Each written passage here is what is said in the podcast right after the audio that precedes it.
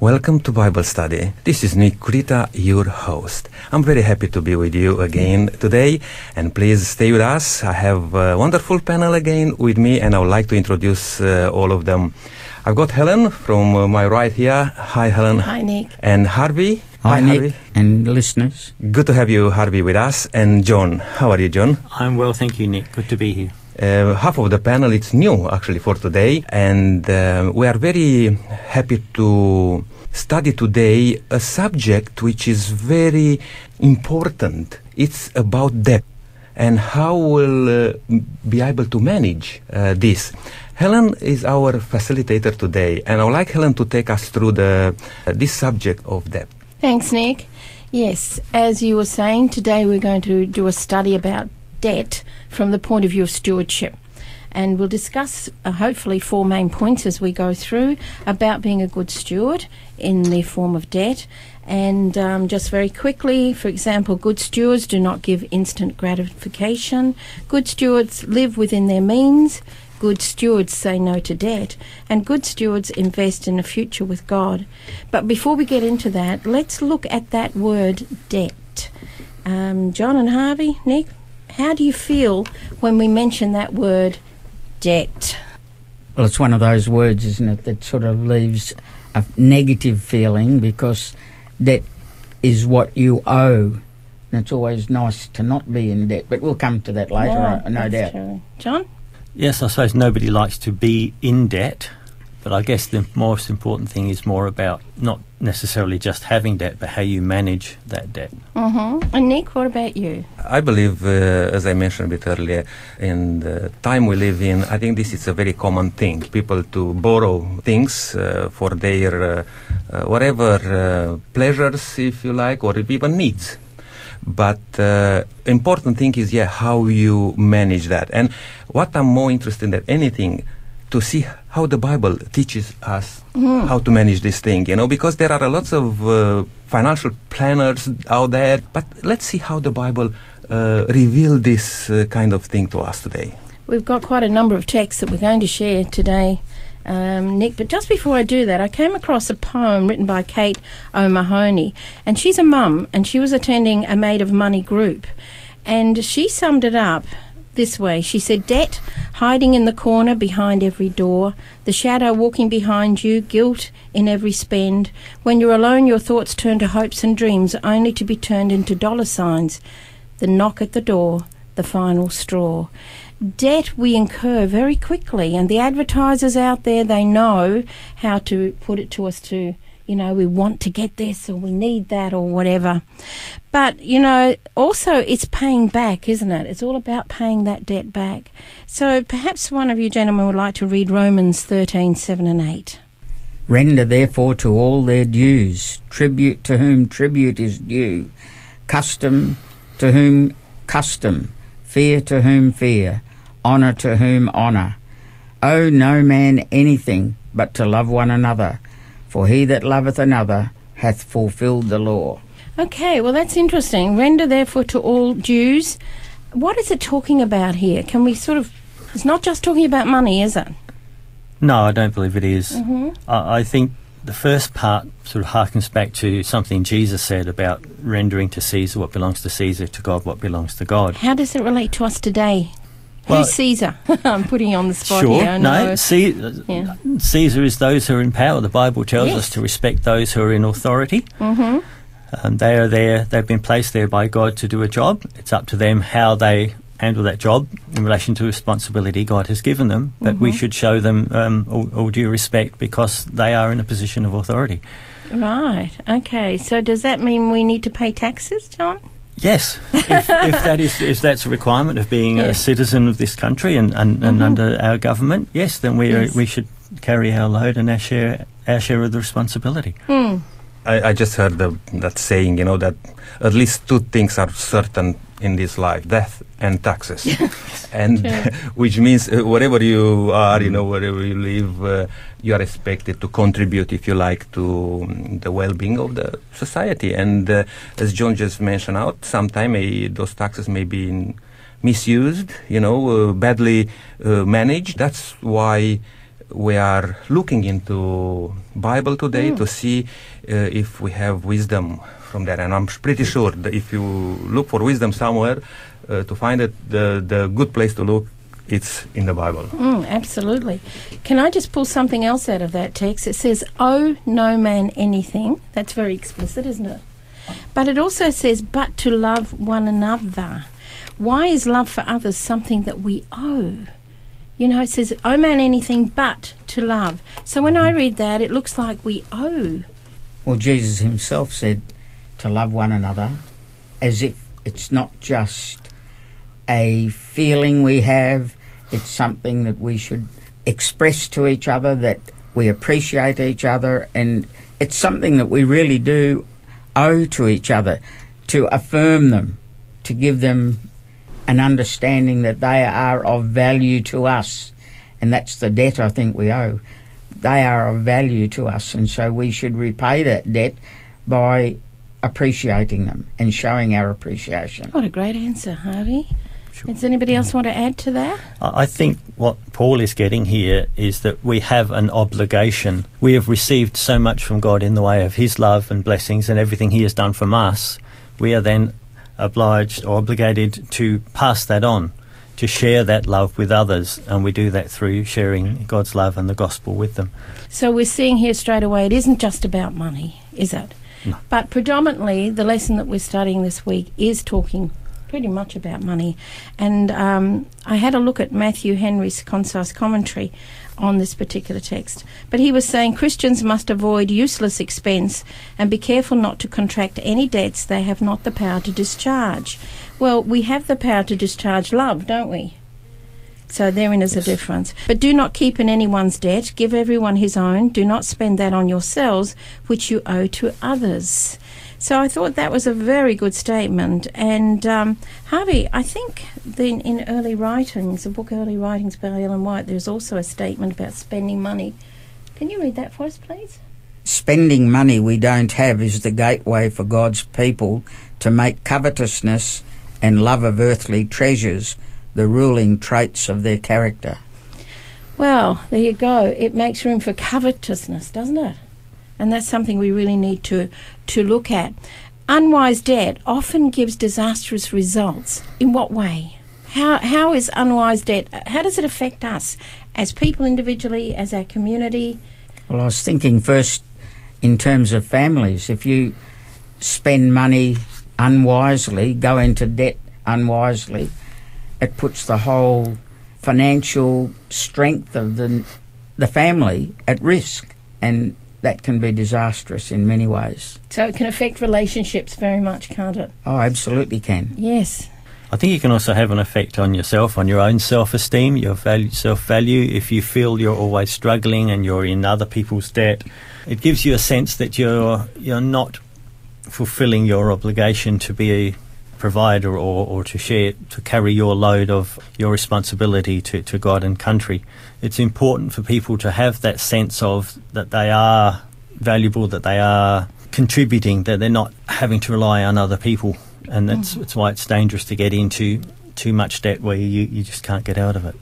Yeah, and there is a number of people that have gone gone down that road to the point of depression takes over. You know, there's the guilt. There's when is there going to be a knock on the door? I can't pay my debt back, and sadly, some people even get to the point where they decide suicide's the only way out, and that's a very sad place to be, isn't it? But in talking about borrowing from people, um, which we need to look at in this lesson this week also, there's a story in the Old Testament, 2 Kings 6, verse 5. And we can see um, it's a story about the risk of borrowed capital. So, can someone share that with us, please? 2 Kings 6, verse 5. But as one was felling a beam, the axe head fell into the water, and he cried and said, Alas, master, for it was borrowed. Okay, so borrowed means what? Very simple word. Used with permission something that belongs to another. Okay, well, we're assuming that he had permission. Some people borrow and they don't ask permission. Another thing which I uh, get it from this verse is that responsibility. You know, I mean, Oh, yes. you borrow something. I mean, you are responsible to either to keep it safe in this case, you know, like to be able to return it back to the owner. You borrow money, you need to plan to have a very good structure in, in place to, to be able to pay back, not to be caught, as we just mentioned earlier, that uh, you may not be able to repay back. That responsibility, it's a very important thing when you're talking about borrowing. Yeah, and the sad part too, um, Nick, going on with what you just said, if we don't take that responsibility seriously, it puts a wedge, literally a wedge, between our relationships with other people, doesn't it? And um, this was the trouble in this. Oh, sorry. Yes, go ahead, Harvey. Helen, I think that this one, the story of the axe head, is a fascinating story in its own right. But when it says it was a borrowed one, I certainly wouldn't assume that it was anything other than with permission of the owner. Because if it's if it's borrowed without permission, and I, I think the term borrowed is is uh, means that it has permission really. Yes, But if it's used without permission, that's not borrowing, that's theft. that's exactly right. It's stealing, and I, I'm right with you here, um, Harvey. I'm listening to what you're saying, in that if it was wasn't borrowed, I don't think this man would have been quite so worried about it. He would have just sort of shrugged his shoulder and said, "Oh well, that's gone now." But he had that responsibility, and it was interesting that he lost the axe. The axe was borrowed.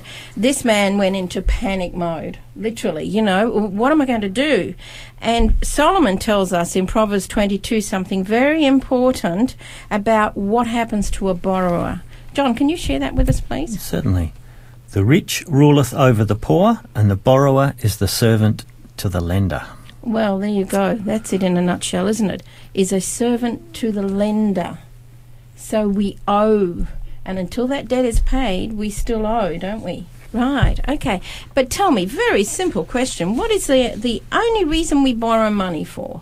So we can buy things. Yeah, to spend it, isn't it?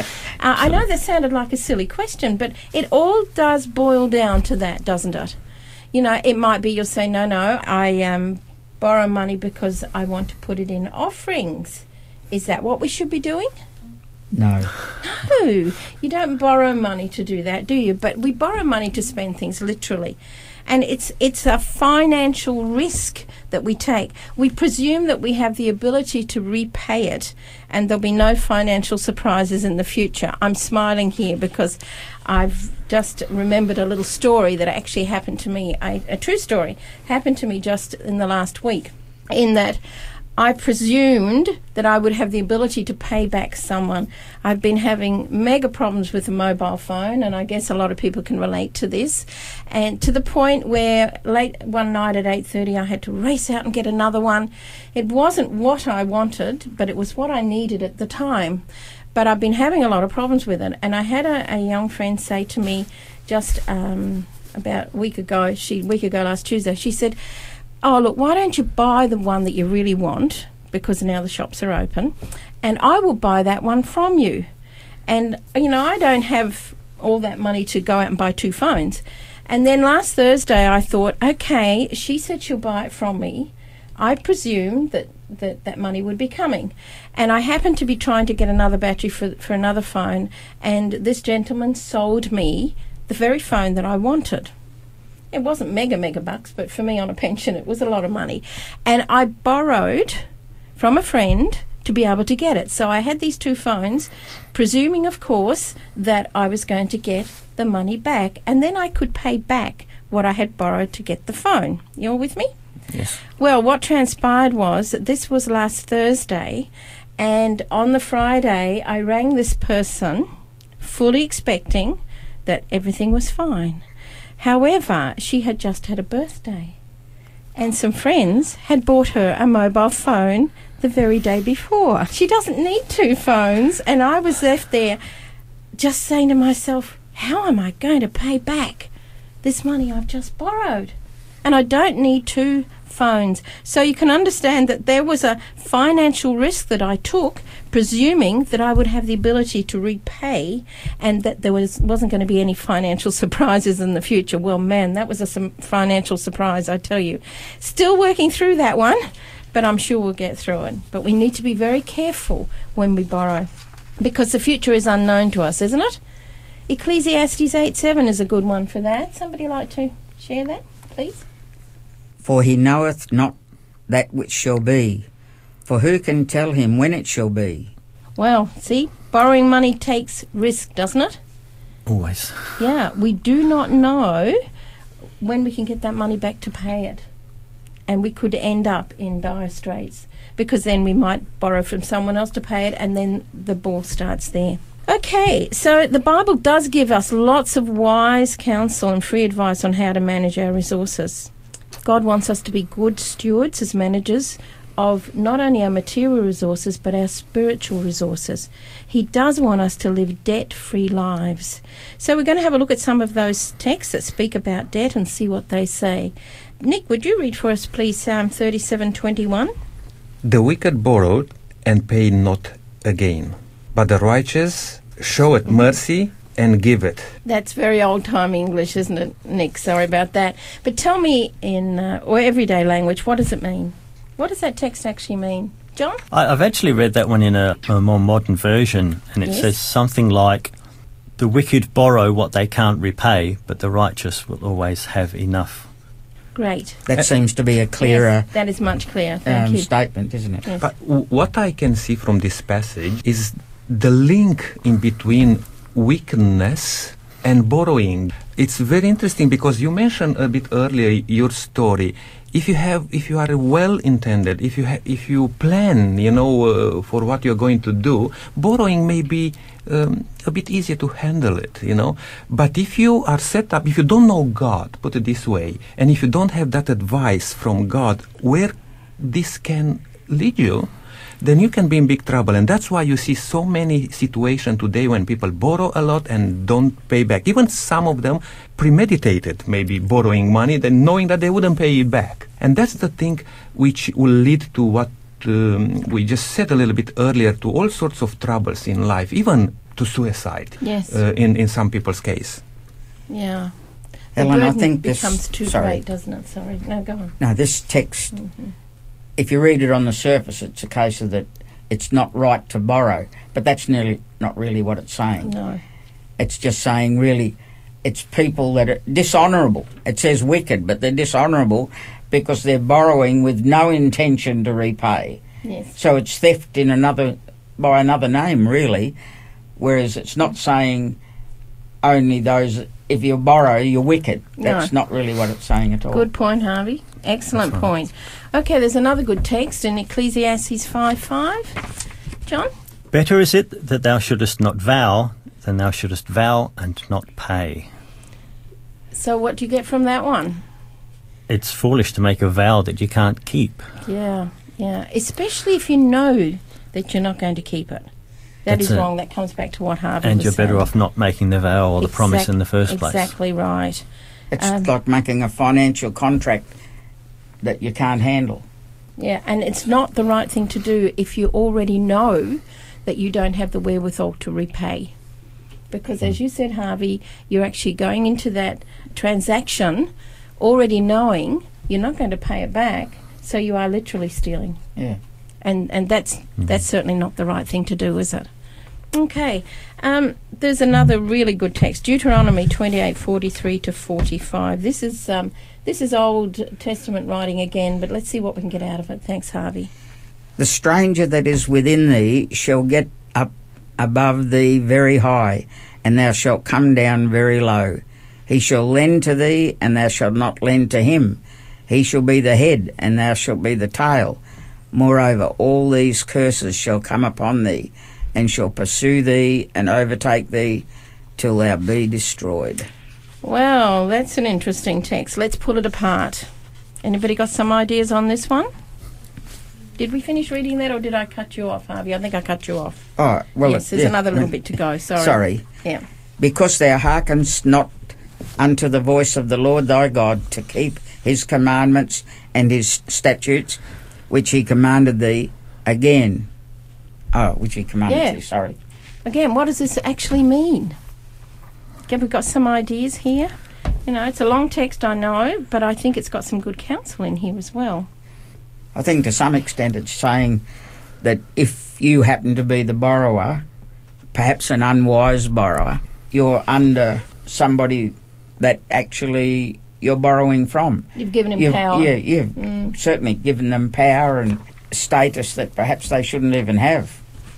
hmm John, you got any ideas on this one? If I recall correctly, Deuteronomy 28 is the, the covenant blessings and curses. God had brought his people out of Egypt and, and, was, and brought them to the, the promised land. And he made a list and said, if you uh, obey the, the commands that I've given you, then you will prosper, you'll be healthy, and uh, everything will be fine for you. If you don't follow my commands, then the opposite, the, bad things will happen, and you'll end up being in debt to those around you. I don't think God's being vindictive here. I think a lot of it was common sense. He gave them health rules. If you don't follow the health rules, yes, you'll suffer illness and pestilence. If there are moral rules, how you deal with other people in your community, if you don't follow those, yes, there'll be arguments and fighting. And so he's saying here, if you follow my common sense rules, life will be good for you and you won't have to be putting yourself into debt with other people. Just to continue on, on that uh, line, uh, John, because um, just some other occasions, you know, in our studies, we mentioned the prosperity and sometimes prosperity gospel and how uh, people, Christians, they preach a lot about prosperity. But I would like to really lock it in with what you just said. Is nothing wrong with prosperity when God is promised us that He will prosper us. The problem is that Christians today they talk a lot about prosperity and forget about the principles, forget about the what God commanded, you know, God's commandments. If we are first of all interested in following God and keeping His commandments, God will bless us.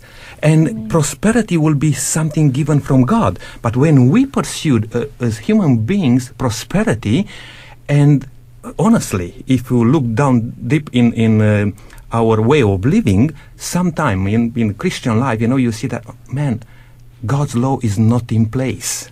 And I, I just want to just emphasize on that thing because I, I thought it was very important what you just said, John.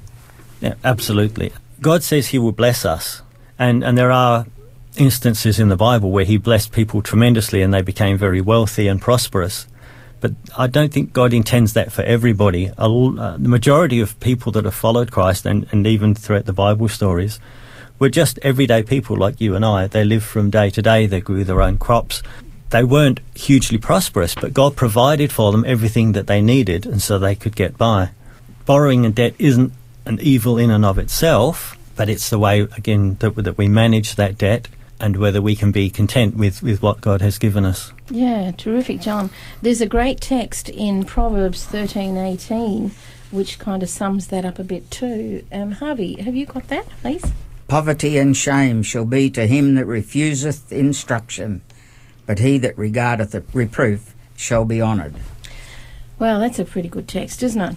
Poverty and shame shall come to him that refuses instruction. God has given us some great instructions in in the Bible, and He will honour us if we honour Him.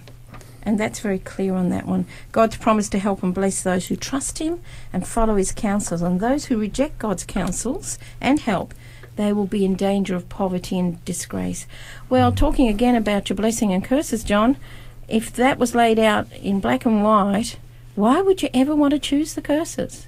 I, I think sometimes people are just a- attracted to things. They, they want to have something. They may not need it, but oh, they, they, someone else has it, or as you said before, the, the advertising, and people think, well, maybe I can just do this and I'll, and I'll pay it back. I can do that without realising other things that come up. There's anyone that has a family and a home knows there are always things that come up, things that break down, bills that come in, and if you don't make allowance for that in your budgeting, and, and I'm guessing that's where we're going to keep going to at some stage too. That's that's where it can start mounting up. I was just thinking what uh, John was saying, and I think, yeah, that's very true. And particularly, again, I want to say about the time we live in, you know, the end of days, you know, as the Bible talks about, when people are so concerned about their own things and instant gratification, you know, like as we can call it. Even if you don't need it, but you see that your neighbor has it. Uh, but people are probably under the pressure, you know, the peer pressure, and uh, trying to do things which they don't need. to do. We used to call that keeping up with the Joneses. Um, and that's not always a very good place to be. Our ability to buy now and pay later actually feeds our desire to instant gratification, doesn't it? We Yes. see so many things, um, we used to call it hire purchase, you know, so many things that we can say, okay, I, I know somebody who did their whole house that way. Everything was on buy now, pay later basis. And he and his wife ended up working two jobs each. Then he had to get a third job to try and pay it all back. And eventually he lost everything. And it was really, really sad. But good stewards don't give in to instant gratification. Is that right? Oh, absolutely. True. Yeah. Does that mean that we are not good stewards because we've suddenly seen something down the street and, and we said, oh, I've got to have that? Does that suddenly take us disqualifies? We're not a good steward? I think we have to differentiate between the concept of need and want. Absolutely. And a need is something that we need for our existence, basically. It's necessary. But too often today, unfortunately, people get into debt for things they want rather than things they need. Mm. And you have to draw the line. And, and there's very few things we actually need, but there is an enormous number of things that we want. The more we have, the more we want. That's so, so true. Um, it is interesting, just on a couple of points you mentioned, Harvey. There is so little that we really need. And by the way, when we ask God to help us, He knows our needs. He will supply our needs, not necessarily our wants. I do remember that um, Billy Graham's wife, Ruth Graham, made the statement that I'm so glad that didn't God didn't give me all my wants, otherwise I would have married the wrong people several times over. And and it is true. And it is also true, Harvey, what you said, that we don't need as much as we think we need.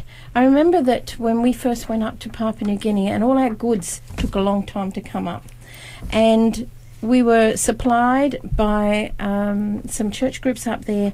They gave us a, some beds and table and what have you. But we had, I had taken one saucepan in my luggage, and it was a small saucepan. And we had two knives, and sorry, we had three three forks and one knife. And you know, I was amazed how well we got by with just that little bit. We, I kind of thought I needed everything in the kitchen, but we re- learned to adapt. But you know, there was somebody in the Bible that he saw something and he sold his birthright. He wanted instant gratification, and it was to do with appetite. Who was that?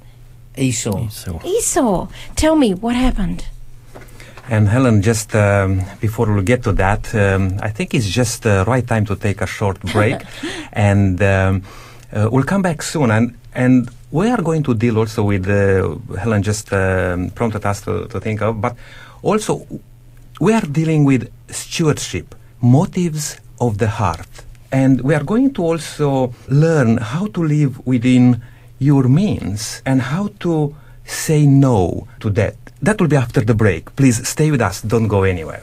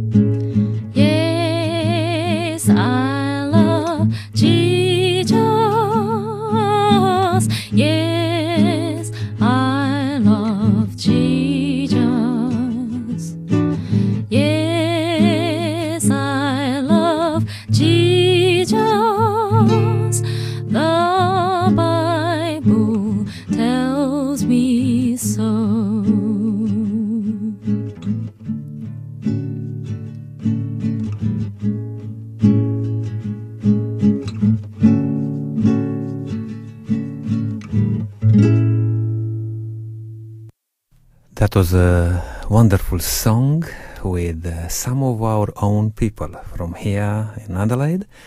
June, accompanied by Robert. Jesus loves me.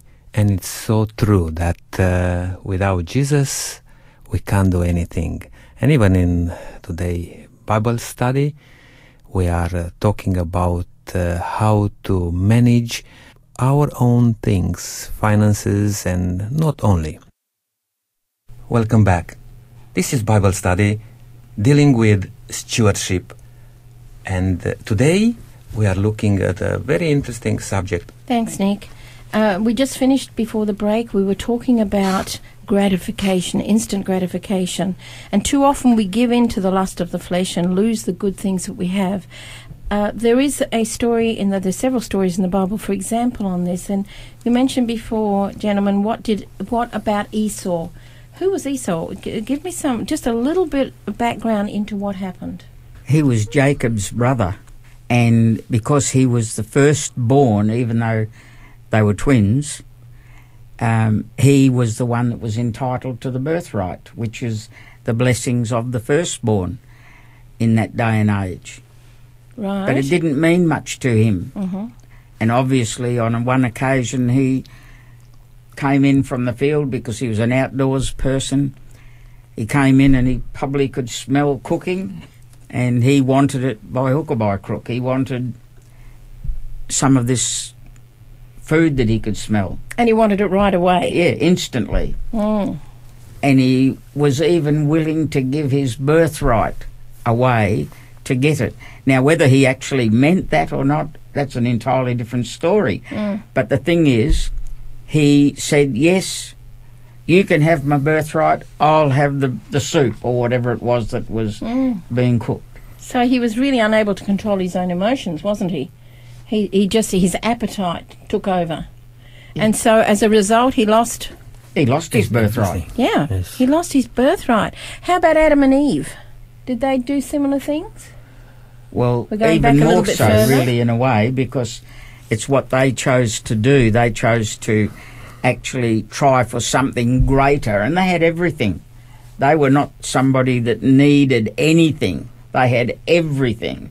But they felt that they wanted that one step higher than they were able to go, and they wanted to be like God. And so, and they were deceived, or Eve was deceived, and she chose to eat the fruit But which she had been said sorry. not to be. Not to She be. chose something that didn't belong to her, did it? Yeah, it's true. Yeah, that was, and it was again instant gratification, and the result was What we have today, unfortunately. That they, far-reaching consequences. they ended up losing what they had. Yeah. Absolutely. There's also David in Second Samuel. If you remember David, he his he lost his inability to control his sexual desires, and such caused him to lose his honour and integrity. Those that know the story know that David um, showed us that deliberate sin, in other words, focusing on our own selfish desires, may well lead to lying, deceit, cover up, murder far reaching effects. You Remember, he was on the balcony, he looked over, and there was Bathsheba bathing, and instead of walking away, he lingered a little longer than he should have, and hence he mm. wanted to gratify his own desires.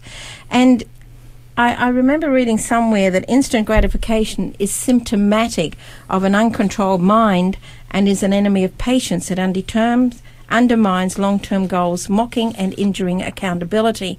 So we have to be very, very careful what we are desiring right at that moment. To live for ourselves is the opposite of living for God.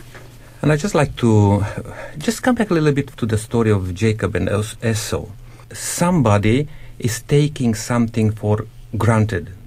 You think, okay, it's mine, I deserve it, and I don't care about uh, anything else. Actually, anything in our lives which is entrusted to us, even if it's from a spiritual point of view, materialistic point of view, or all other things, we are so responsible for that thing. You know, we are not just to take it, uh, uh, you know, carelessly, but we are to to take it. And in the case of Esau, even though it was the firstborn, and I think he took it for granted that thing because I'm the firstborn, I can do whatever I like. In the end, uh, what's mine, it's mine. It's not the case, actually. We can lose even we are called to be children of God, and we are the firstborn, if you like, you know. but we can lose that if we don't uh, keep on track with That's that. it. Lose our inheritance. In the Bible, who is the greatest example that we can actually follow about denying the pleasures of sin or instant gratification? That's not a hard one. I suppose that would have to be Jesus. Absolutely, absolutely. He showed us the power that he had to overcome sin, and it's a power that we also have, isn't it?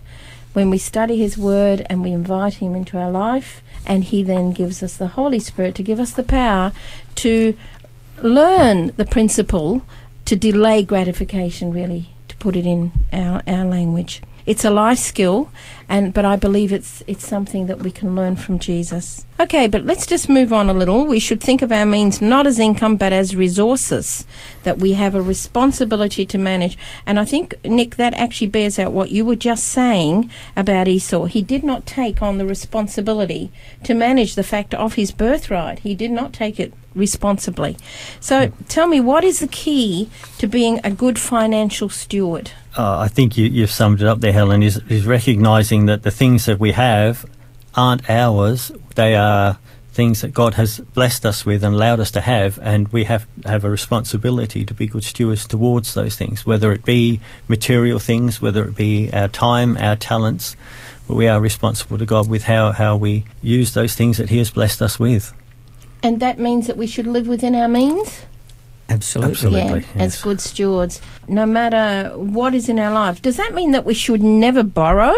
I don't think that is practical No, because in this day and age, no one could buy a house, I believe, without Yes. borrowing. I think we have to understand that the issue may be what house we buy or what thing we buy, but if it's something that we re- really need, and a ha- housing is a need, I believe it's a need anyway, but sometimes we have to rent because we can't afford to buy. But the thing is, if you're going to go into debt to buy a house, the number one thing should be that you have the capacity and the ability to repay without overstretching your resources. Good answer, Harvey. Yeah. In other words, mm. we need to be very responsible when when we do it. So tell me, just on an everyday basis, how can we actually be good stewards, living within our means? Give me some practical things. How can we do this?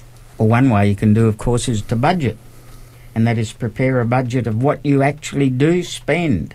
And if you make a budget and you say, I'm going to stick strictly to that budget, it will certainly help you be a better steward, I believe. Hey, all right. So, desiring nice things is not wrong, but coveting them is sinful. Money's not the problem, of course, it's the love of money. But mm. if you look at something and you don't really need it, you say, oh, but it's a bargain. But it's not a bargain if you don't need it, is it? I think you've hit a point there, mm. actually, because sometimes we see big signs up save $50. That's absolute rubbish. it's not save $50, it probably means spend $150. The fact that it was 200 to start with doesn't mean you're saving $50. Mm. You are, in fact, saving $50 if it is something you need and you were going to buy and you managed to get it $50 cheaper. There's a saving. But if you didn't actually need it and you spend to buy, you haven't saved $50. You've spent $150. That is so true that we don't often look at it that, do we, Harvey? Um, let's get back to the word budget. I, I've struggled with this over the years, I have to confess. I'm not a terribly good budgeter. I tend to, mine isn't so much buying a whole heap of stuff, it's just if I see someone in need, out goes the money and I'm not thinking. Uh, but um, how do we go about a budget? Somebody's listening today and they're saying, well, that's all very well. You say I've got to do a budget. How do I do it? Let's be practical here. I wasn't actually saying that you necessarily have to make out a budget, although that's a good idea in its own mm-hmm. right. But sometimes you have to think, have to have that in your mind. Can I actually afford it with what I have to spend? And we have a fairly good idea of what we have to spend on a monthly basis or a week by week, week basis. But in actual fact, we should be able to say, yeah, that's outside what I really need, and I couldn't really say that I can afford that this month. Mm-hmm. Leave it alone. Right. So really, a budget helps you to live within your means, but it can also help you to plan for the future. You Yes. agree? Yes. yes. Yes. Yeah, yeah, and and that's something I'm not real good at. So if you guys have got some hints after this broadcast, I'm going to sit down with you guys. But Well, tell me something before we go on further. There is something when we do a budget or we plan our, our means and and we're intentional. What should be the first thing that we are actually putting on the top there? What is the first thing we should desire or want or need? And and if you're struggling with the answer to that, guys, there's advice in Matthew. Let's look that up. Matthew six thirty three. John, have you got it? Sure. But seek ye first the kingdom of God and his righteousness, and all these things will be added unto you. What a great text. In other words, we are to turn to him first for help, aren't we? First and foremost, fill our thoughts with what he desires and what he desires in our life and serve and obey him and everything and actively choose to give him first place in our life. You know, we've dealt in the past in some of our, our studies on the air not just about well yes seeking the kingdom of heaven but we've we've dealt with the text in Malachi where it says you know if you bring all the tithes into the storehouse I will open the windows of heaven you know? And God can he can supply all our needs. And if we're not keeping within our means or if we're going out borrowing from this person that person and not realizing we, we don't know how to pay them back it's almost saying God I don't trust you isn't it mm-hmm. from, from where I'm sitting. You know, we need to trust Him completely, and that means putting Him first in our life. Mark twelve thirty. Harvey, have you got that? Mark twelve thirty. And thou shalt love the Lord thy God with all thy heart, and with all thy soul, and with all thy mind, and with all thy strength. This is the first commandment. Isn't that a great commandment too? But do we do it? Sometimes we we are we're loving goods and material things and self above God. Isn't that right? We often we don't mean to. True. But as you say, we'll see something and there's that instant gratification, and and but then we've got to stop and say, Lord, do I need it? And is it within my means? Because I believe a life with Christ enables us to control our resources and give God what belongs to Him. Harvey, you're sitting on the edge of the seat, bursting to say something. Go ahead. Yeah, I was just thinking, we have to not misunderstand some of these texts. Yes. Like that text which says, But seek ye first the kingdom of God and his righteousness. That's absolutely true. But don't sort of get the idea, and all these things shall be added unto you, that as soon as you do that, everything's coming your way. That's a good point. Because mm-hmm. the things we need most is, in fact, a relationship with the Lord Jesus. That part of our life will actually be enhanced by seeking first the kingdom of God. And probably just on that, what Harvey just said, which is so true, you know. For example, if you trust in the Lord and seek the kingdom of God first, everything will be added to you as you need, not as you want. and probably that's a big difference, you know, because God knows what we need. And God will never uh, leave us. If we go through some hardship, it's for a purpose. Sometime, you know, God knows why we're going through some hardship. And that's the, for me, in these studies, that's the crucial point to understand that if we are trusting in God, God knows what's best for us. I just think in relation to these last two verses, it's it's very easy to compartmentalize your life and say this part is where God is, and then you know the rest is work and play and everything else. Whereas this verse is saying God needs to be part of every part of your life, and when He becomes part of your your whole lifestyle, He then not only gives you the ability to think and logically and, and run your life clearly, including budgeting your finances, but it helps you to be content with where you are and what you have, and to enjoy and see the blessings that you have that aren't necessarily gain in that respect. There are there are a lot of things that God can do for us and, and help us to be content with that, that have nothing to do with material things. Thank you, John. Great answer. Great answer. Good stewards say no to debt. Would you agree? Say no to debt. Well, let's have a look. God actually said that we shouldn't. Let's have a look. Deuteronomy twenty-eight twelve. Just very quickly, let's have a look at that text, please. Deuteronomy twenty-eight twelve. The Lord shall open unto thee his good treasure, the heaven to give the rain unto thy land in his season, and to bless all the work of thine hand. And thou shalt lend unto many, na- uh, many nations, and thou shalt not borrow. Okay, so we don't need to borrow from others, according to this text. Trust that God will meet our needs, even to help us lend to others who are actually in need. But let me just state that debt may not be immoral, but it doesn't strengthen our spiritual life if we have gone overboard into debt. It can be a financial bondage that makes us a servant to the lender. So we need to be very careful not to go into debt, especially for things that we don't really need. And just on, on that, um, uh, from that text which we learn that God will take care of us again and again. You may heard about those stories. Miracles happen for God's people. And I've seen it with my own eyes. I know um, a person who planted his crop and he knelt after he finished planting his crop, knelt on the ground and prayed to God that God will send rain for that crop. And was blue sky day. You was not forecast for rain for that day, and we were all amazed to see how God just came with a not just a, a sprinkle of rain, but pouring down rain. Now I heard about that even in the Bible. I heard about story when uh, some even damages to the crops came across, but was spared some of the um, land, you know, where, for God's people. And when you, we think about all those things, we say, ah, now that's that's just you know stories. That's the problem, I believe, because we are self-sufficient rather than dependent on God. I was thinking about what you were saying. That is so, so true. So, so true. I've seen lots and lots of miracles from God as well. And by the way, if God doesn't meet your need how you think it should be met, that does not mean you don't have the faith. It means that God's got something better in mind.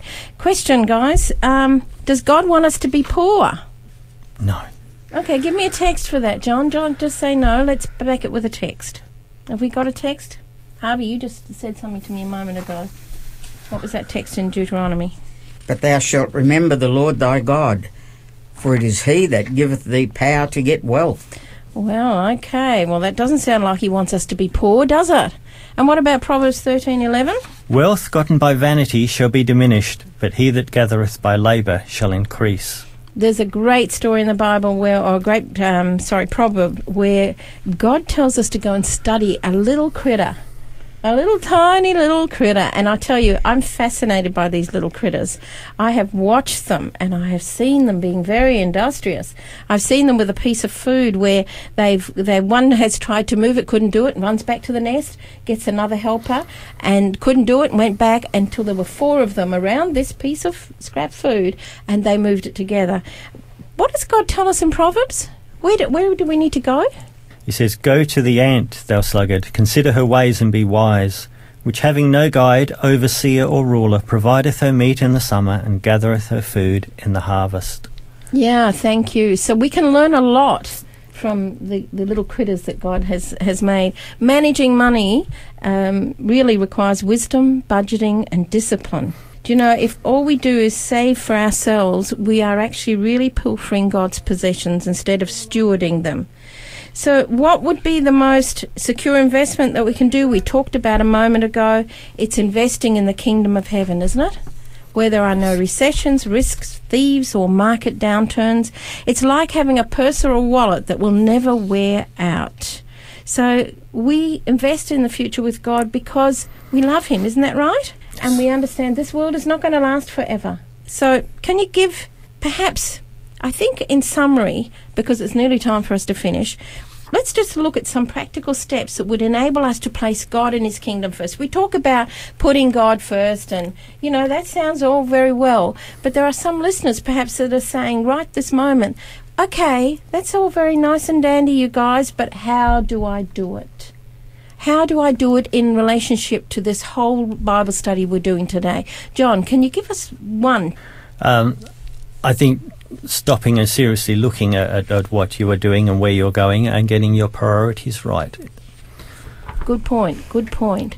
Um, as somebody once said, that we need to be ruthlessly honest in identifying the idols that we have in our life, the motives of our heart, what's consuming our attention and our time that is taking our shift or our focus from, from Jesus. Nick, you want to say Yeah, uh, something? another thing which I like to point out is that this is a daily decision.